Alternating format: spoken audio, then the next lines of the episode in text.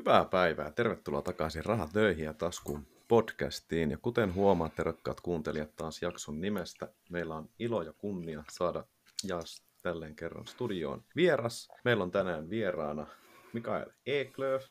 Kiitoksia erittäin paljon hänelle, että olette tulleet studioon tänään vieraaksi. Ja ihan alkuun pieni esittely kuulijoille. Kuka sä oot, mitä sä teet mistä sä tuut?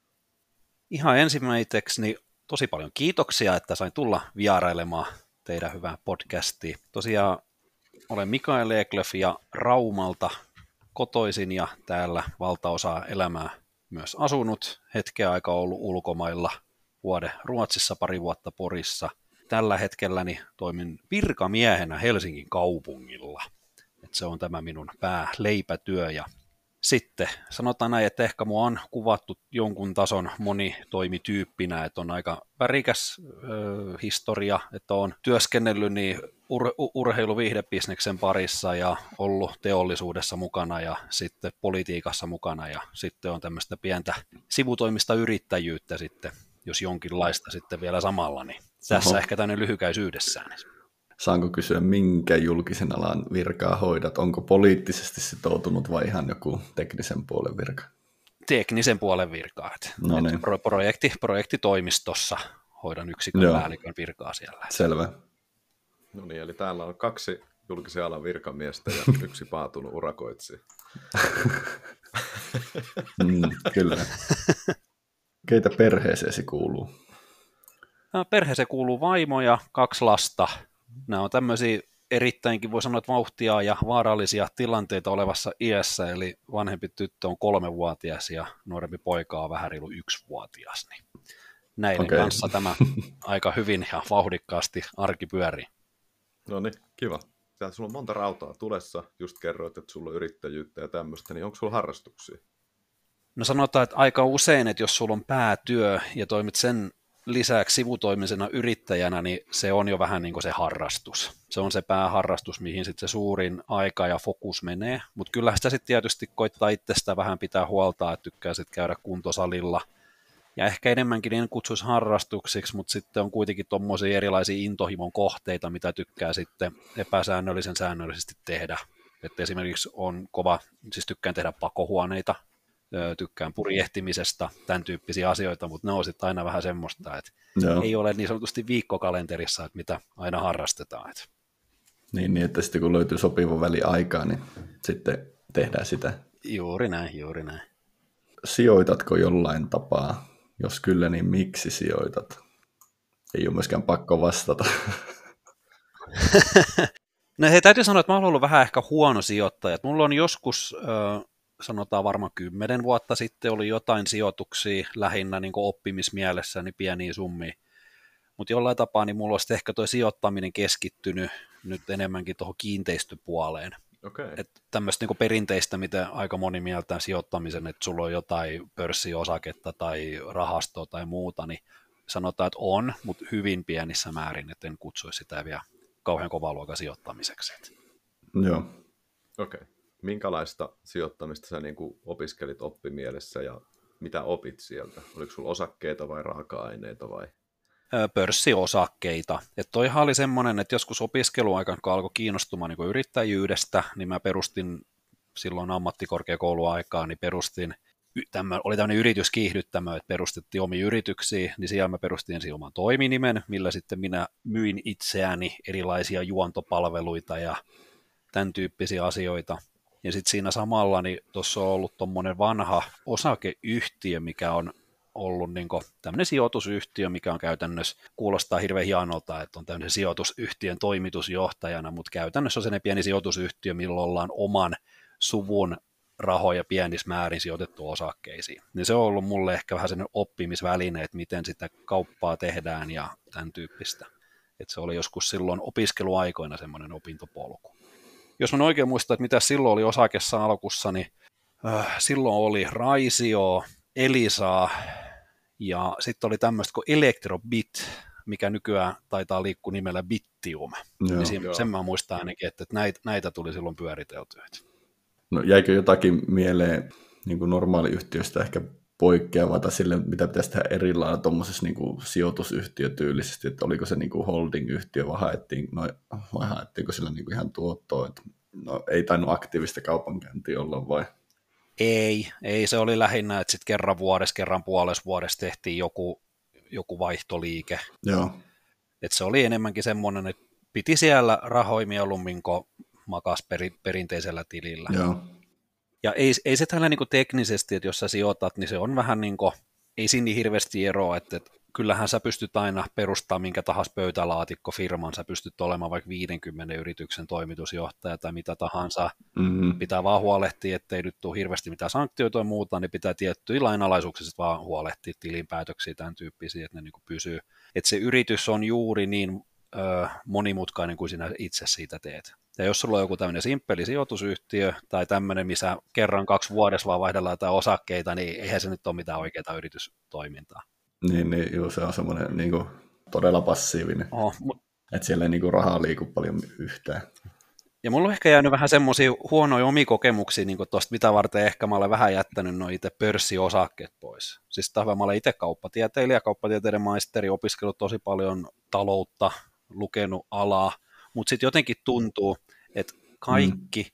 mitä minä teen jotain skenaarioita liittyen osakkeisiin, niin koko pörssi, markkina jotenkin käyttäytyy ihan päinvastoin, miten mun oma ajatusmaailma menee.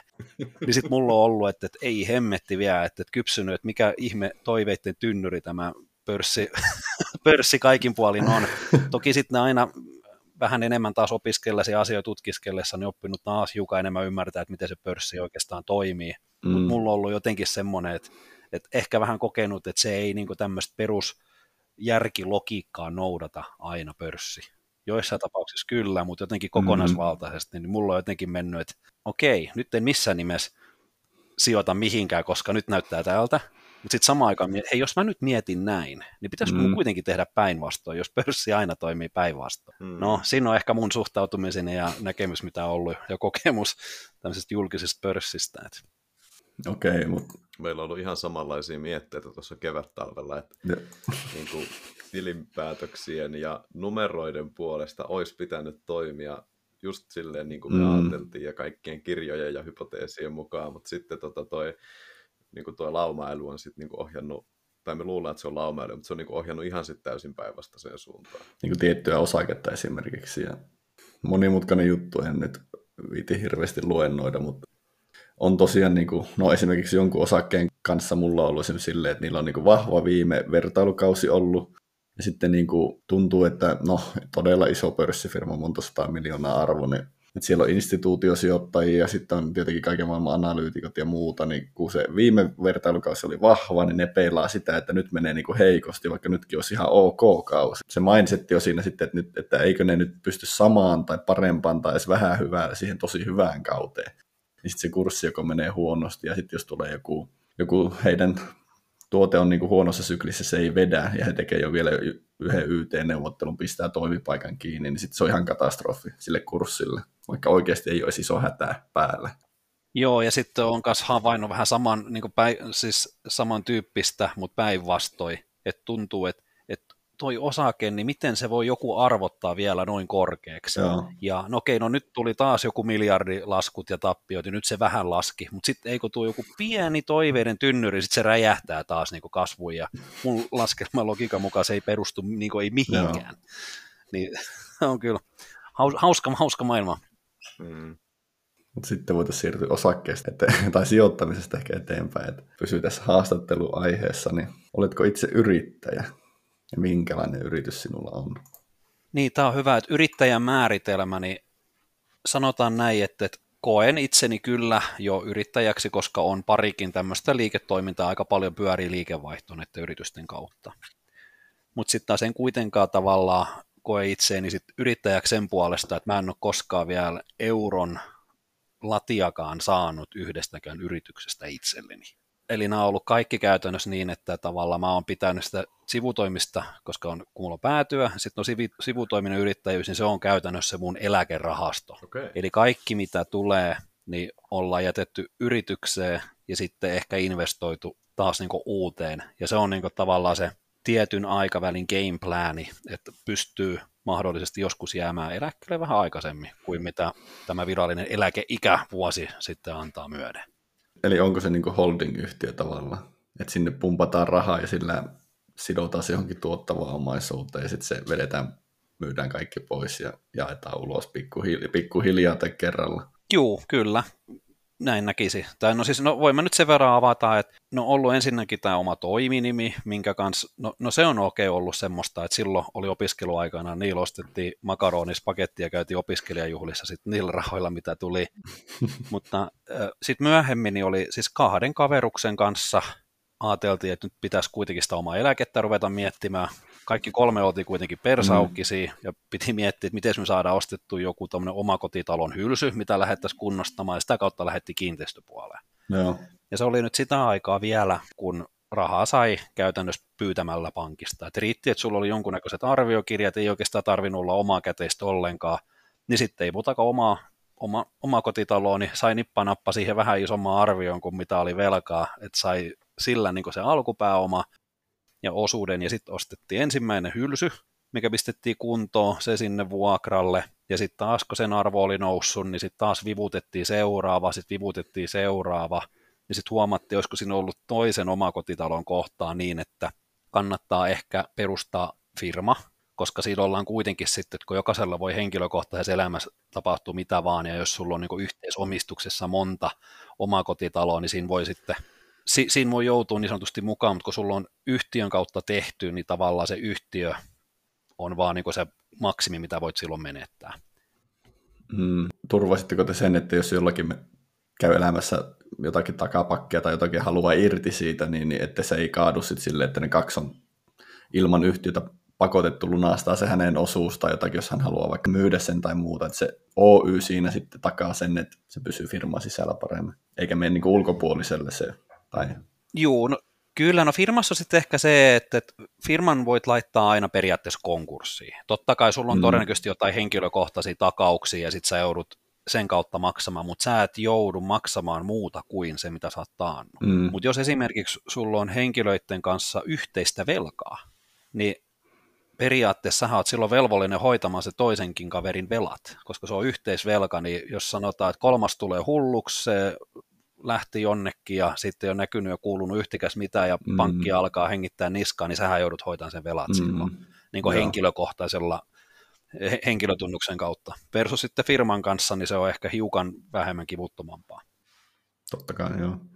Ja on siis sitten muuten tämmöisiä, tämmöisiä simppelejä juttuja, että, että sitten taas riippuu vähän mm. työjaosta sun muuta, kun sulla on firma, niin se riittää, että sä teet se firman kirjanpidon, sitten se firma on ja sulla on joku mm. määrä osakkeita, sulla on joku arvo, se jää sinne, versus se, että, kun sulla on kuitenkin sit henkilökohtaista tuloa kaikki, mitä joudut noista sijoitusasunnoista näistä ottamaan, ja sitten tietysti jokaisen täytyy tehdä samanlaiset sitten henkilökohtaiset kirjanpidot aina ja katsoa, että ne natsaa ja mätsää, niin se on jollain tapaa paljon simppelimpää vaan, että on niin yrityksen kautta sitten harjoittaa tuommoista.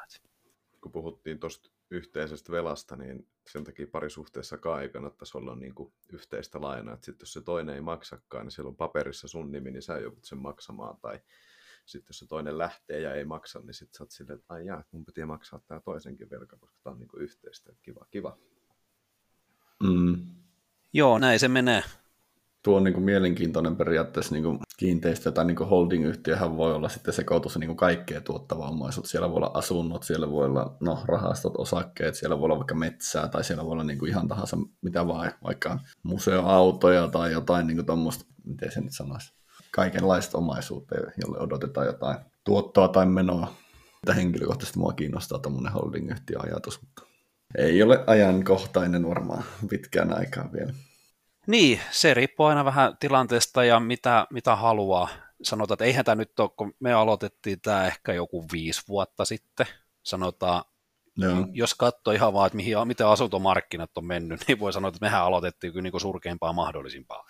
Et, et se, se, oli, se oli vielä sitä aikaa, kun toi, toi, että kaikki oli niin kuin huipussa ja kaikki hinnat oli vielä noussut, ainakin täällä niin kuin Rauma-alueella. Ja kyllä jos nyt katsotaan, mitä asuntomarkkinoilla on tehty, niin kyllähän se niin kuin, tavallaan, että mikä tämä meidän kiinteistökannan arvo on, niin kyllähän se on aika, aika, aika haipakkaa tullut alas. Mutta tässä onkin sitten ehkä se, että tätä täytyy jollain tapaa vaan miettiä niin pitkän linjan pelinä, että kun tekee, pitää kiinteistöstä huolta, Mm, pelaa tiettyjä asioita järkevästi. Uskon ehkä, että vaikka nyt on tullut pieni lasku, niin ehkä joku päivä ne saattaa vielä nousta, varsinkin pitkässä, pitkässä juoksussa sitten. mm, ja aika varmasti. Kyllä. Miten tota, onko se oikeasti niin helppoa, että jos sulla on firma ja sä et takaa itse henkilökohtaisesti yhtään firman lainoja, niin kuin, voit sä vaan asettaa sen firman konkurssiin ja sitten niin aloittaa puhtaalta pöydältä.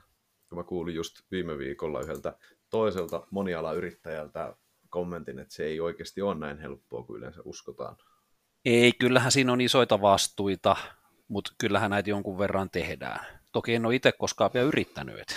eikä nyt ole ollut tarkoituskaan, että toi, toi, että kyllähän se nyt lähtökohta on, että johonkin lähetään, niin kyllä siihen sitoudutaan. Ja kyllähän tämä malli on aika hyvin rakennettu siihen, että kyllä, kyllä saa aika monimutkaisia asioita. Mä oikein rupesin miettimään, että mitä kaikkea sitä pitäisi edes tehdä, että yrittää ajaa niin firmaa tälle päämäärätietoisesti konkurssiin.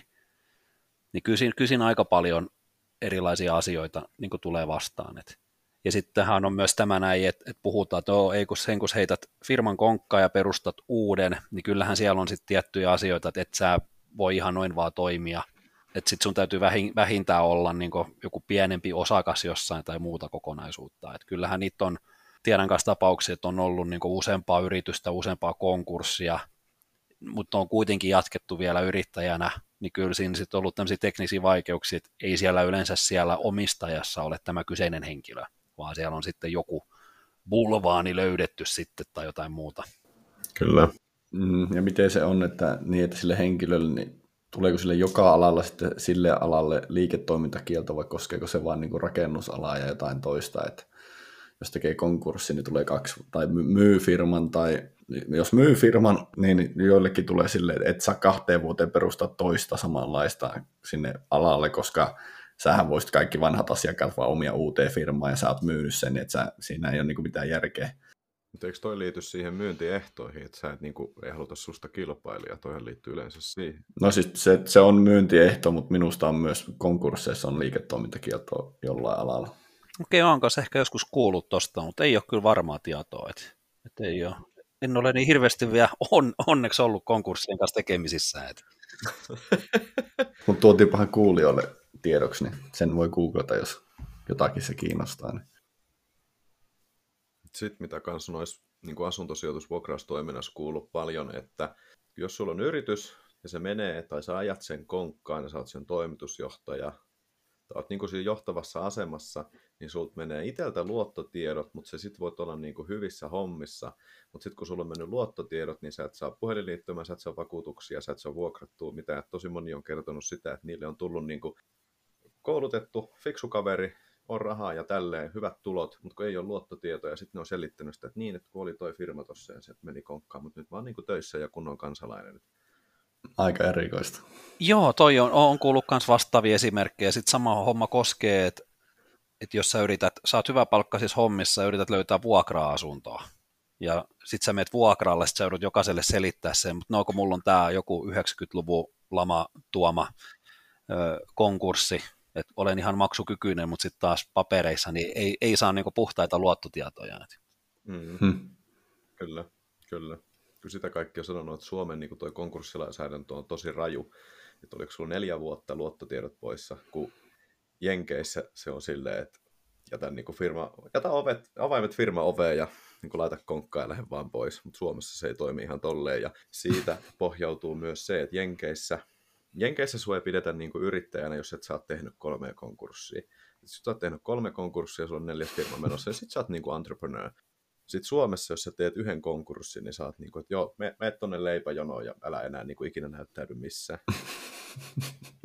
Joo, se on kyllä jännä kulttuuriero, mitä on kanssa tota, noin, mm. kuullut, mitä siitä löytyy. Et tuntuu, että, että se on Jenkeis jopa semmoinen, että sun pitää perustaa sekayritys ihan sitä varten vaan, että sä saat vetää se konkurssiin, koska sä et ole niinku mitään, jos sä oot niinku kertalaakista menestynyt. Et. Niin. Just. Kyllä, kyllä.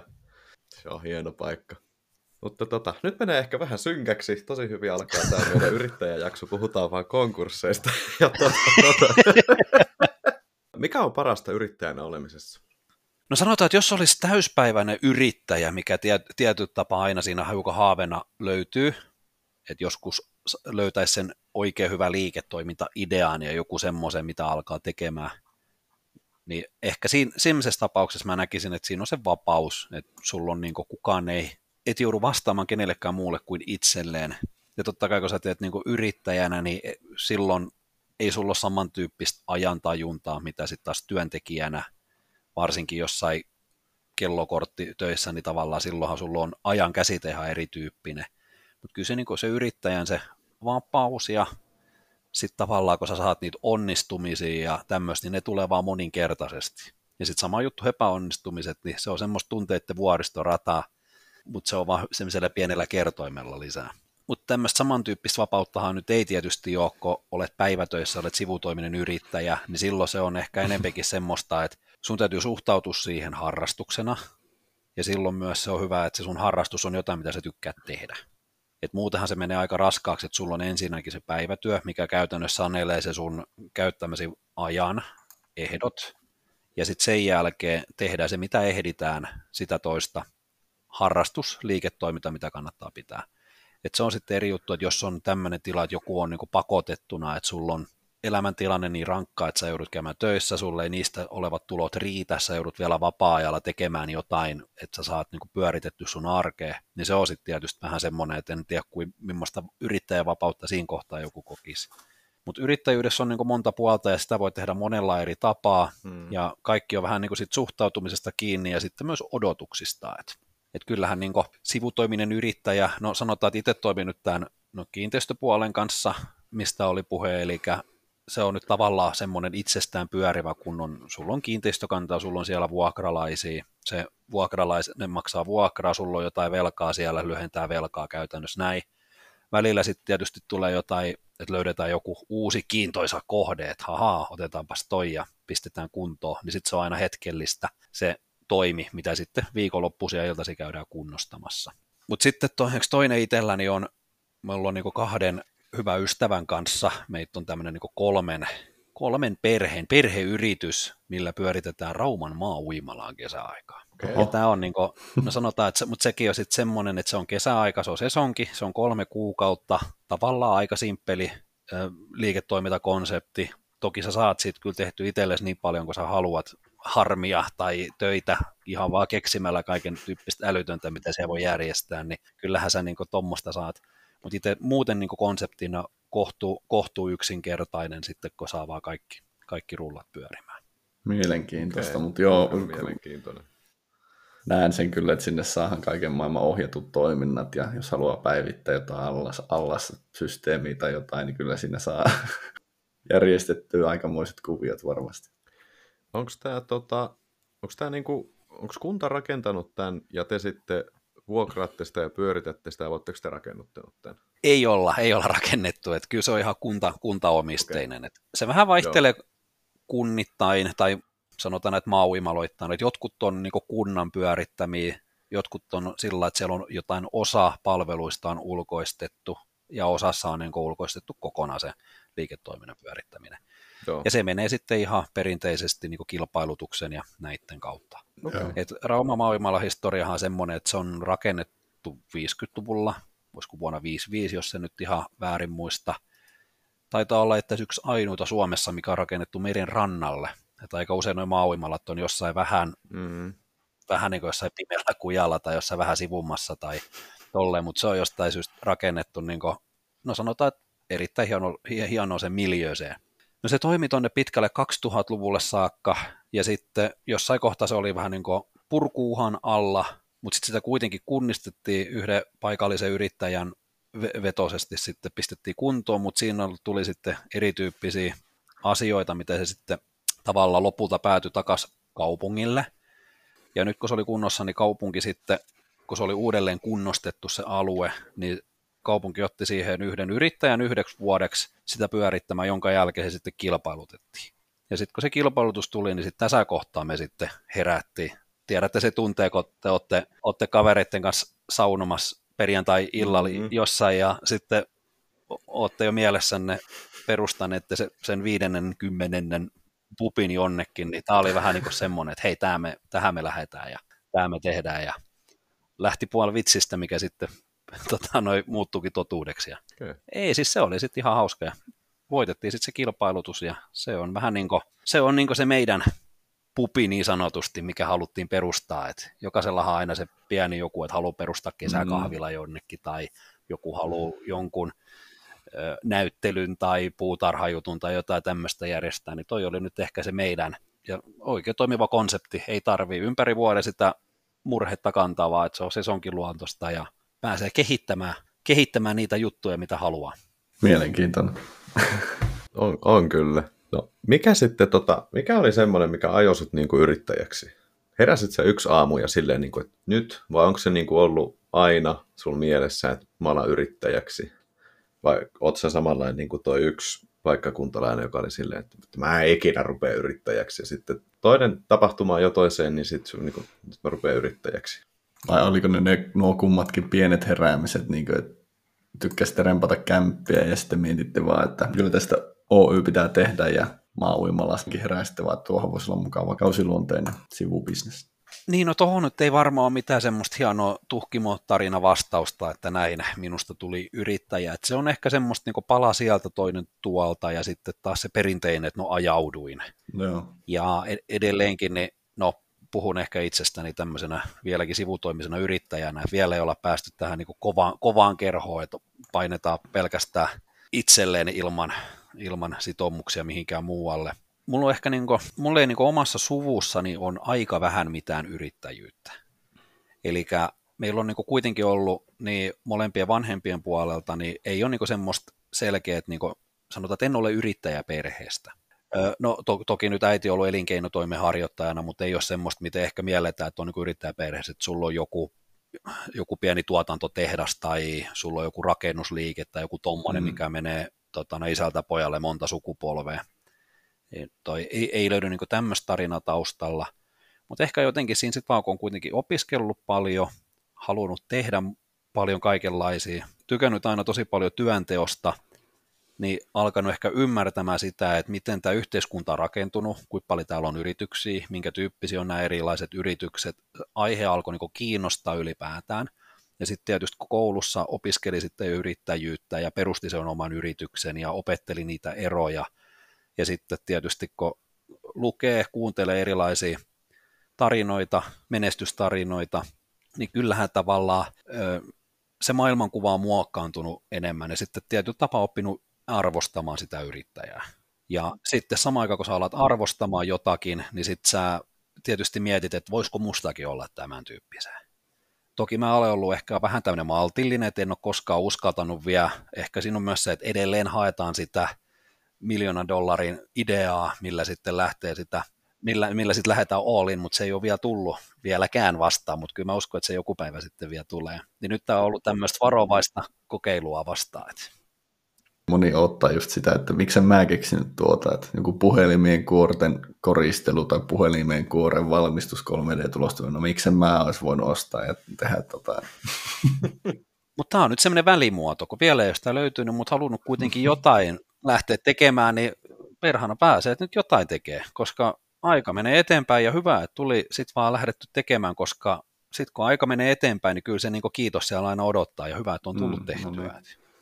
Toi oli hyvin sanottu. Yksi, tota, yksi toinenkin menestynyt herra, jonka kanssa juttelin tuosta annoin, niin hän on kanssa sanonut aina sitä, että hän on kirjoittanut kirjassakin siitä, että kannattaa niin kuin tehdä niitä asioita ja niin kuin lait, sijoittaa sitä rahaa, että kun jengi sanoo, että jos sä sijoitat rahaa, että joo, mutta kun ei se kasva vuodessa kuin 7 prosenttia, mutta sitten kuitenkin se 50 vuotta, mitä sä niin kuin elät sen jälkeen, kun sä oot täyttänyt 18, niin se aika kuitenkin kuluu. Niin se, että sä oot sijoittanut, niin sulla on tullut voittoa, mutta jos sä et ole sijoittanut, sä et ole saanut mitään, mutta se kaikki aika on kuitenkin mennyt ja sitä sä et saa takaisin. Mm. Mm. No Aleksi, hei, me päästään kuusi kasina vasta eläkkeelle, niin ei se elämä voi päättyä vasta sitten. se on, vi- viisi, viisi on tavoite. No, se on totta. Tämä no, elä, eläkekin on vähän silleen niin kuin mielenkiintoinen käsite, että en mä niin kuin halua ajatella sitä, että se on 31. maaliskuuta vuonna 2050, kun mä sanon, että mä en enää tee mitään, vaan mä haluan, että mä voin elää sellaista elämää omilla ehdoilla, vapaana, niin kuin mä haluan, eikä mua haittaa, jos mä joudun tekemään töitä, mutta semmoinen, että mä joudun kahdeksaksi tunniksi menemään jonkun toisen osakeyhtiön tekemään töitä, vähän vastoin mun tahtoa, niin semmoisesta mä haluan päästä pois, mutta jos mä teen omassa osakeyhtiössä töitä, joskus 12 tuntia päivässä, joskus kaksi tuntia päivässä, mutta semmoista elämää mä haluaisin niin kuin viettää vapaata elämää. Joo. Joo, ja toi on ihan mitä kukin elämältä haluaa. Tiedän myös paljon semmoisia ihmisiä, että tykkää siitä omasta työstä ja sanoo, että se on helppoa, kun meet vaan kahdeksaksi, lähet neljältä ja teet sitä, mitä tykkäät, ja sitten sä teet sen loppua ja joudut keksimään, että mitä sitä sitten oikein tekiskään. Hmm. Jotkut tykkää painaa sinistä nappia tehtaalla kahdeksan tuntia ja robotti tekee työtä ja sanoo, että se on helppoa ja kuunnella kuulo, nappikuulokkeesta podcasteja samaan aikaan. Oispa silloin ollut nappikuulokkeet ja podcastit, kun mä tein tota työtä. Joo, kyllä itse kanssa olen automaattisorvi ääressä yhden kesän saanut harjoitelta. Erittäin arvokas kokemus. Että Kyllä. Toi. Ja kyllä siinä niin totesin, että, mutta kyllä mä sitten tavallaan huomasin, kun mäkin seurasin sitten niitä konkareita, ketkä on niin tehnyt 30 vuotta sitä automaattisorvin kanssa duuni, niin kun jollain tapaa, kun mä olin silloin 18-vuotias nuori, nuori kaveri ja sitten tietysti oli vaan koko aika viikonlopun mielessä ja laskit minuutteja ja tunteja, että milloin pääsee taas tota, noi, ihmettelemään kylille. Mutta sitten taas ne, ketä oli tehnyt se 30 vuotta, niin ei ne niinku, se oli vaan semmoinen, että ne heitti kuulokke päähän ja sitten ne vaan niinku paino se duuni ja ei ne niinku, niillä on jotenkin se ajan, ne olisi vaan niinku duunisia, ei ne niinku koe sitä mitenkään, Joo. että tee liukuhihna hommaa. Ja jollain tapaa se on niinku, miten sä sitten asioihin suhtaudut tai miten niihin menee. Niin. Mutta se oli mielenkiintoinen kokemus kyllä ja mun mielestä se Mm. olisi kyllä ehdotonta, että jokaisen tulisi kyllä joku lyhyt pätkä olla jossain tuommoisessa Kyllä. kunno vanhan liito liukuhihna duunissa, niin Kyllä. pääsee, pääsee kokemaan se, että se on kokemuksena hyvä. Nuorena On. just hakee, tai niin kuin nähdä useampikin, että just tämmöisiä, että no kesää duuneja, viiden kuukauden, neljän kuukauden pätkiä.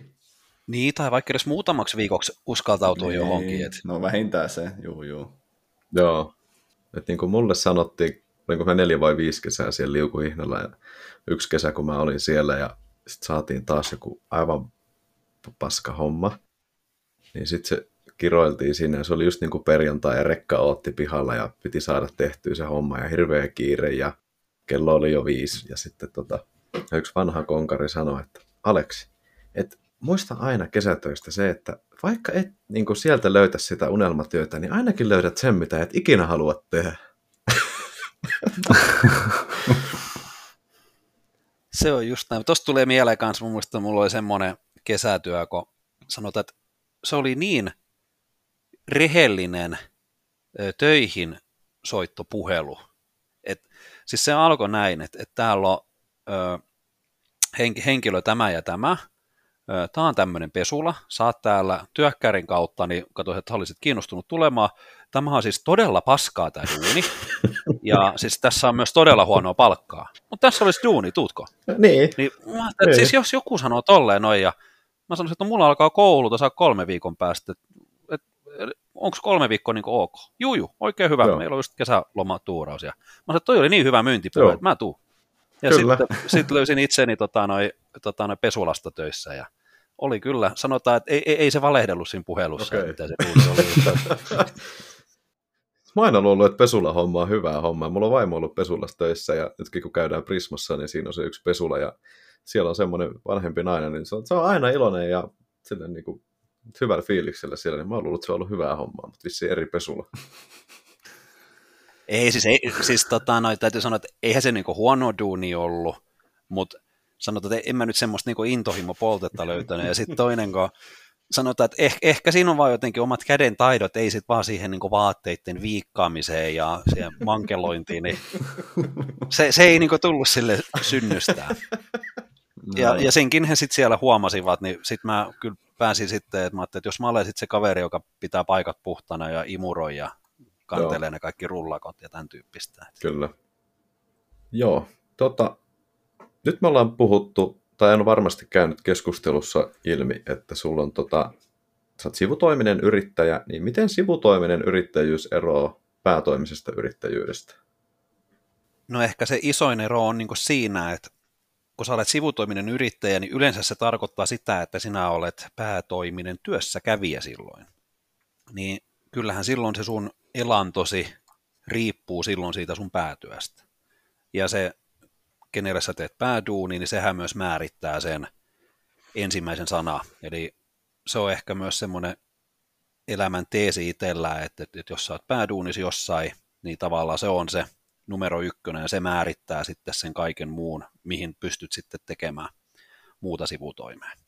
Ja sitten taas jos oot täyspäiväinen yrittäjä, niin kyllähän se silloin no, sit se on niin täysin oma maailmansa. Ja sitten taas kun yrittäjyyttä on niin monta eri tasoa, että, että sivutoiminen yrittäjyys voi olla – No, oma esimerkki vaikka, että on maa on tuommoista kiinteistöholding-yhtiö, tai miksi sitä sitten haluaa kutsua tarkemmin. Mutta sivutoiminen yrittäjyys on vaikka esimerkiksi, että sä teet kynsi jollekin, tai sä teet valokuvausta omalla toiminimellä.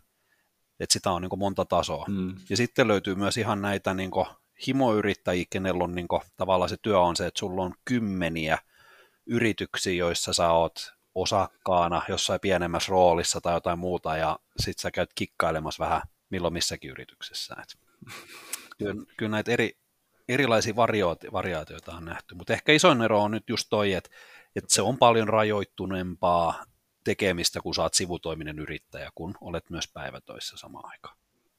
No, entä tuommoinen skenaario, jos sä joudut päätoimista työttömäksi, niin poistaako se sivutoiminen yrittäjyys sulta niin kuin oikeuden työttömyysturvaa, vai jos, jos sä et niin kuin saa tuloja vaikka nyt näistä yhtiöistä silloin, sanotaan vaikka, että sä, sä joudut helmikuussa työttömäksi, ei tule maa-uimalasta mitään tuloja, eikä holding-yhtiössä makseta sulle mitään, niin meneekö työttömyysturva?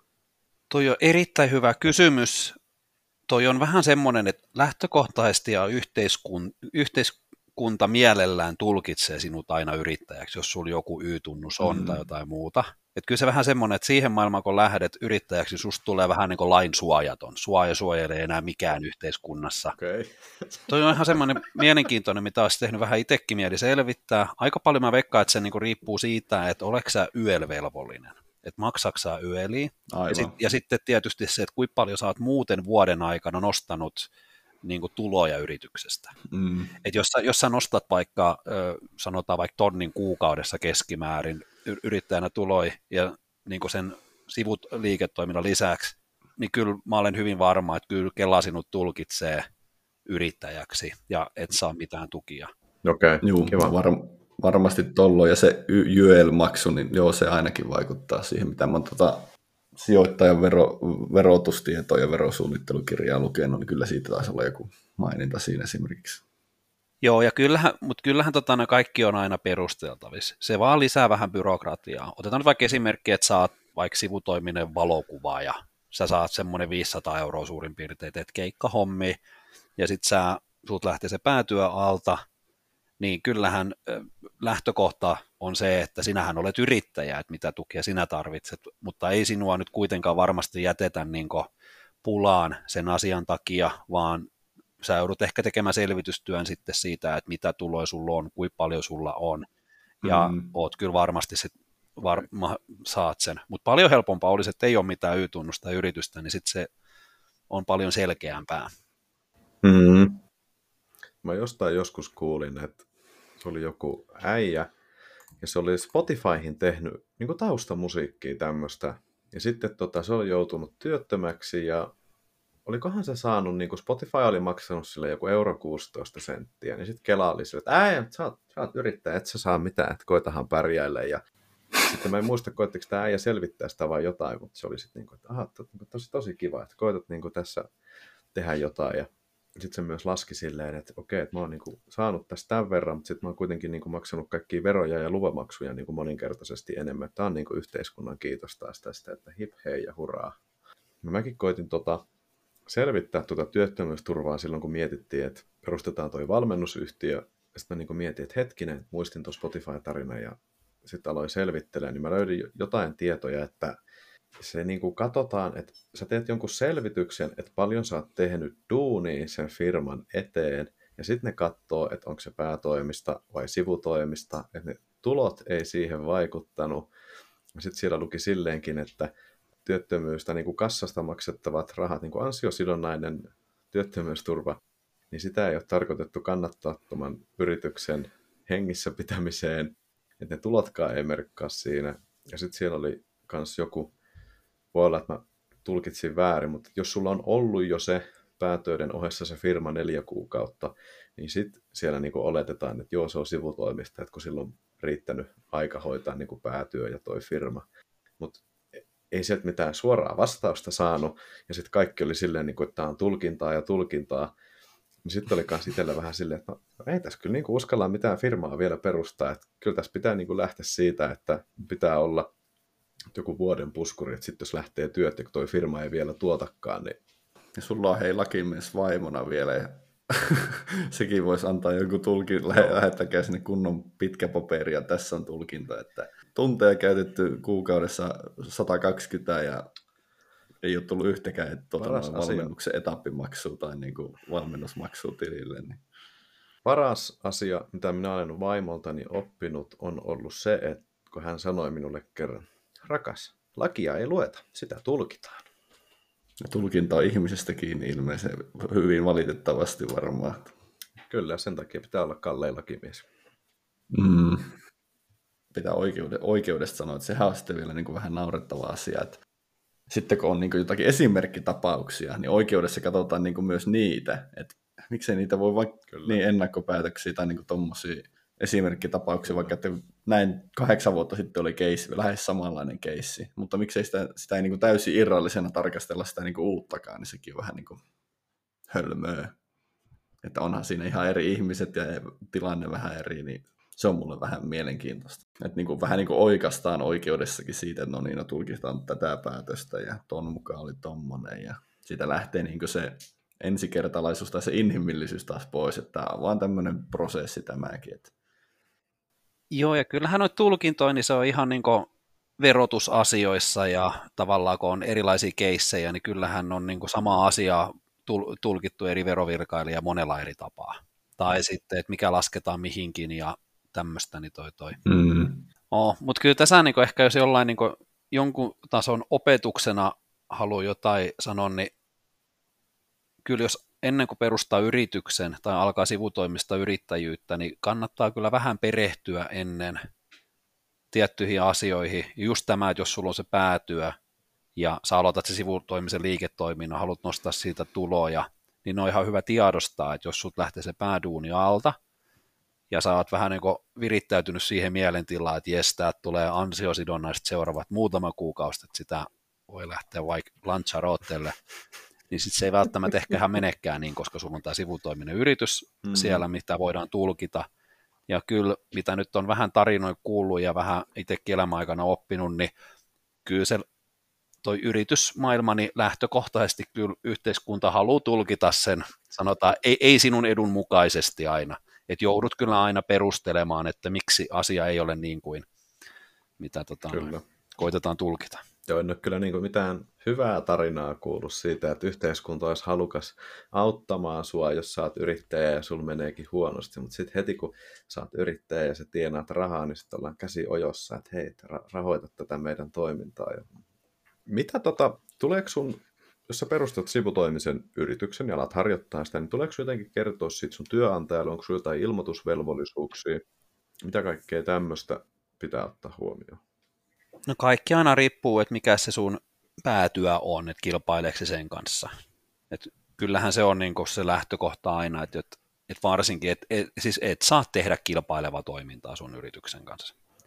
Okay. Ja toki se siis varmaan riippuu vähän yrityksestä, mutta kyllähän se nyt ihan yleisesti on aina fiksua kertoa työnantajalle, että, että jos sulla on jotain, mikä vie huomattavan paljon sinun aikaa, siis sulla on joku liiketoimi, niin on se nyt ihan fiksu kertoa. Ja sitten se taas aina vähän riippuu, että mikä se sun asema on, että onko sä jossain johtavassa duunissa jossain, niin sitten sulla saattaa olla jopa niin kuin kielto johtajasopimuksessa, että sä et saa harjoittaa mitään muuta liiketoimintaa.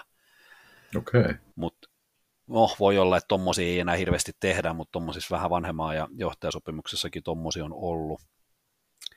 Mutta en mä tiedä sitten taas, mä oon itse tykännyt aina pitää niin avoimet kirjat, että kyllä mä olen aina halunnut kertoa, että toi, toi työnantajalle, että on tämmöistä ja tuommoista olemassa ja tämmöinen, mieluummin sitten on avoin kuin pitää hirve, hirveätä salassa, mutta en mä sitten taas toisaalta, että jos ei se millä tavalla kilpaile se sun jutu, toi, toi päätoimisen duunin kanssa ja se ei niin haittaa sun duunin tekoa millään tapaa mihinkään, niin en mä nyt välttämättä tiedä, kuuluisiko sitä sitten normaalisti olla mitään ilmoitusvelvollisuutta tuommoisesta. Niin, sitten jos siinä stressiä aiheutuu ja muuta, niin sittenhän työnantaja on ihan hyvä tietää, että hei, että arkeen vaikuttaa tämmöinen asia. Ihan niin kuin vaikka joku perhekriisi tai, lap, tai pienet lapset tai muuta, että vaatii aikaa, aiheuttaa stressiä, huonoja yöunia, jne. ja jne. Juu, tai harrastaa tavoitteellista kilpaurheilua, uintia, golfia. Olen aina joka viikonloppu jossain golfkierroksella tai mm. padelissa mm. tai mitä sitten kaikkea onkaan, niin kyllähän niin se on sitä harrastamista, että siksi ehkä, Kyllä. mä en tiedä onko se jopa parempi terminologia kutsu sivutoimista yrittäjyyttä, niin onko se sitten niin harrastusyrittäjyys tai jotain muuta, että tunnustelija. Niin. Ei yrittäjä kuin kokeilija.